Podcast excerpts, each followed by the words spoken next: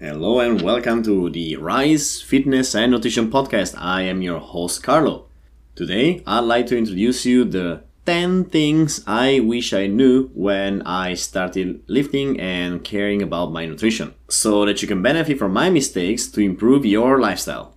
As there's a lot to talk about, this will be a two part episode, so enjoy the first one. That's right, everybody. It's time to open the wardrobe and pull some skeletons out.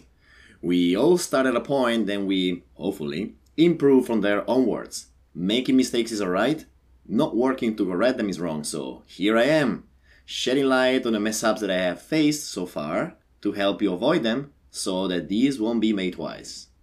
There we go, without much further ado, number one form matters over anything else. I don't think I had to be very specific here, but there is nothing worse than performing any lift with bad form. First of all, because lifting heavy with bad form will lead to injuries and pain, and those will keep you away from training for a long time.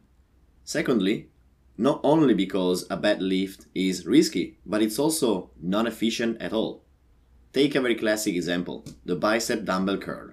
If the weight is too heavy for you to handle, chances are you might end up swinging it up and down, creating momentum that takes tension from your biceps away, and you might start bending at your back, leaning forward with your shoulders and other compensatory movements that, again, will take tension away from where you want it, the biceps. Now, I would like to ask you to make an experiment. The next time you go to the gym, take a look around you and look at the people that are performing this exercise. How many of them are doing it correctly? How many of them are swinging around a heavy weight that they will not be able to lift in a controlled way? Are you falling in this category too? Well, here is my advice lower the weight, control the movement up and down, and there you go. Let them biceps grow. Yeah, and there's another thing to consider here. If there is less risk of injury with a wrong bicep curl, apply a bad form to a compound exercise, such as, for example, squats or deadlifts, bench press, or any overhead movement, and not only your progress will be a lot slower, but the heavier you think you can go, the worse the form, and the higher the chance of injury. So lifting per se is not dangerous. Oh my god, lifting weights is gonna murder you. No, that's BS. But being unaware of your strength and limits and that your form might be incorrect leads to very bad outcomes. Listen to an idiot. I made mistakes over the past years. I got my injuries and not cool. That said, if you're not sure if your form is on point, lower your ego and ask a trainer or an expert lifter to spot your execution and help you figure out whether your movement is okay or not and where to improve it. If you can't ask anybody, film your lifts from different angles and study. Study the right form. Compare the form of expert lifters with yours and understand where you can improve it. Yeah, I know this takes time, but this is what makes the difference between progressing safely and being stuck in a gutter or being stuck home because you're injured. Number two, rest time is not standard through your workout. Duh.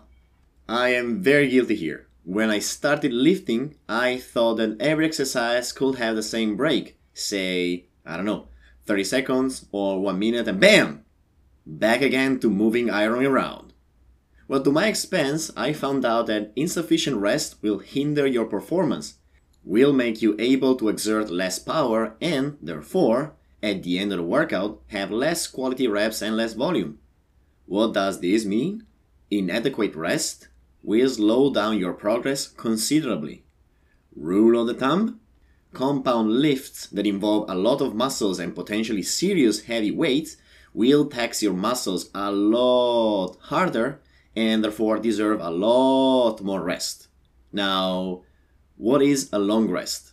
It depends on your strength level and on what weights you're moving around. But take my example. When I perform deadlifts, squats, hip thrusts, bench, or overhead press, by the way, compound movements, during the warm up sets, I take around 2 minutes breaks, and in the proper heavy sets, at least at the very least, I take 3 minutes breaks. more than often more. That is to say that if I go towards lifting my maximum weight or I reach the point where I fail the last reps, I take longer breaks. And why is that? Once again, because if I don't rest well enough, I won't be able to perform as much as I could if my muscle rested.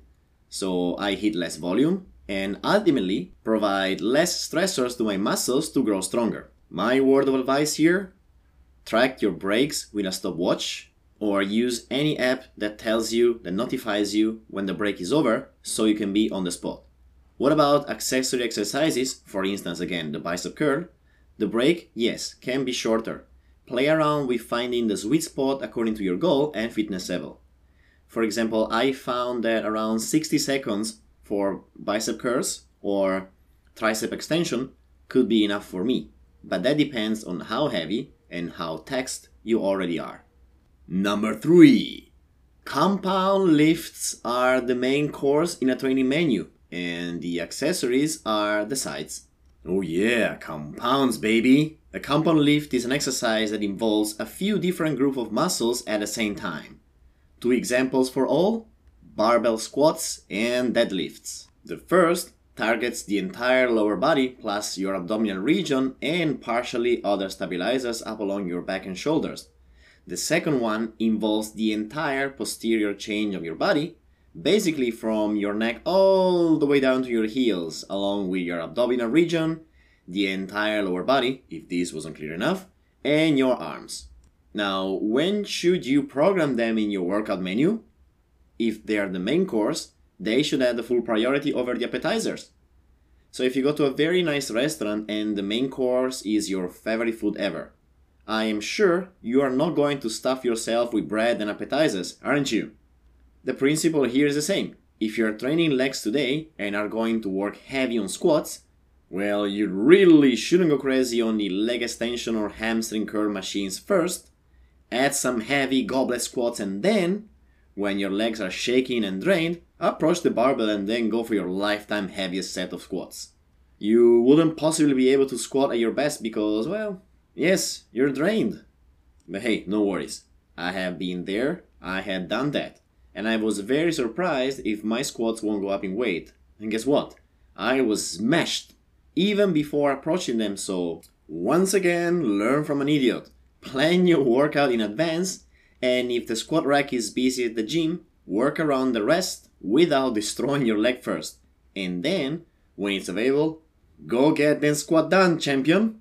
So, once again, if the compound is the main, all the other exercises where you go and hit the same muscles but in isolation, for example, the leg extension, should come after and should not impair your main.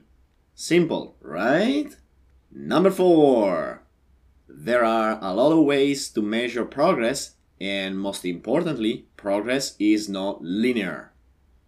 So, the harder I worked out and the stricter I was with my diet, the more I expected to see results on my body faster. A shredded six packs, bigger arms, blowing up pectorals, huge lats. But I found out that progress can come in very different forms compared to what we expect, or what we are used to be shown through social media and the internet. No need to panic if you don't see straight away your body fat percentage go down, or your shirts be too tight for them shoulders, or if you can't lift two times your body weight already. Take a deep breath, yes, and try to focus on the moment when you started. How far did you go? How do you measure your progress? Well, there are a few ways to do that. Let's have a look at other types of markers that you can use to understand if you actually did any progress or not yet. Okay, this is a simple checklist, but I'm sure it could be very helpful. Did your weights improve since you started? Or do you feel less destroyed after completing similar exercises as before? Did your form improve from the first sessions you had? Or are those jeans that were a bit tight fitting a little less tight? Or on the other hand, what about the t-shirt? Did that t-shirt you used to wear before feel a little tighter on your shoulders, on your chest? Did your sleep quality improve? Did you take measures of your body? And if you did, did the values change? you see your body all the time, so it might be difficult for you to notice small changes here and there because again, you're used to see yourself in a mirror. So if you do take measurements of your body, it could be eye-opening for you to see the changes that you didn't notice. Or did you take any progress pictures? How do they look all the way to now? Any small or any big noticeable change? Just don't forget, changes don't happen overnight. So progress picture will show progress, little by little. But if you kept on being consistent taking progress pictures over time, you should be able to see clear changes from the ones you took a few months ago compared to now. The last couple of markers are, for instance, did you measure your body weight consistently and did you notice a regular trend towards your goal? And lastly, if you had concerns over your uh, health, did you have your blood work checked before starting the training and how is it going along the way? Did your markers improve? Now, these were a few examples, but how did it feel to go through this checklist with me? Take me for an example. When I thought I was stuck in a slump, I used this very same checklist and realized that actually I did quite a progress without being fully aware of it. But once again, we might not notice progress because we are used to see and live in our body, right? So sometimes it's difficult to understand where things are going. But when you stop one second and have a look all the path behind you, changes do come easier to understand. See? It takes time to achieve changes in your body, and progress doesn't necessarily mean what you think it should look like, especially at the beginning, but I can assure you that the more consistent you are, surprise, surprise, the better you'll be, and the results we start to show. So don't lose faith and keep working on it. And this brings us to the next one, that is number five results take time. Oh, yes, I kept on questioning my training from week to week as I couldn't see any changes or improvements. So I kept on going all direction, chasing for new training trends and shortcuts, but it doesn't work. Let me waste my time for you, and please focus on the long term goal. Get a plan, stick to it consistently, and you will see results. If they are slow to arrive, troubleshoot your path and understand where improvements can be applied there's always room for improvement. When I was younger, I wish somebody told me what I'm about to tell you now. This is not a race. There is no finish line. It's a lifestyle. So you can fail if you put your work in it. Therefore, if you have troubles with your nutrition and training plans, there's no need to feel overwhelmed and powerless. There are great coaches and trainers that can very much help you. Think about it. And that's it for today. These are the first 5 things I wish I knew when I started lifting and caring about my nutrition. How many of those things are you currently working on? Let me know. I hope that you find this useful. Any comment or feedback or anything, you can reach me on my Instagram channel at thecarl.fit. Check out next week episode to hear the rest of the chart. Have a great week!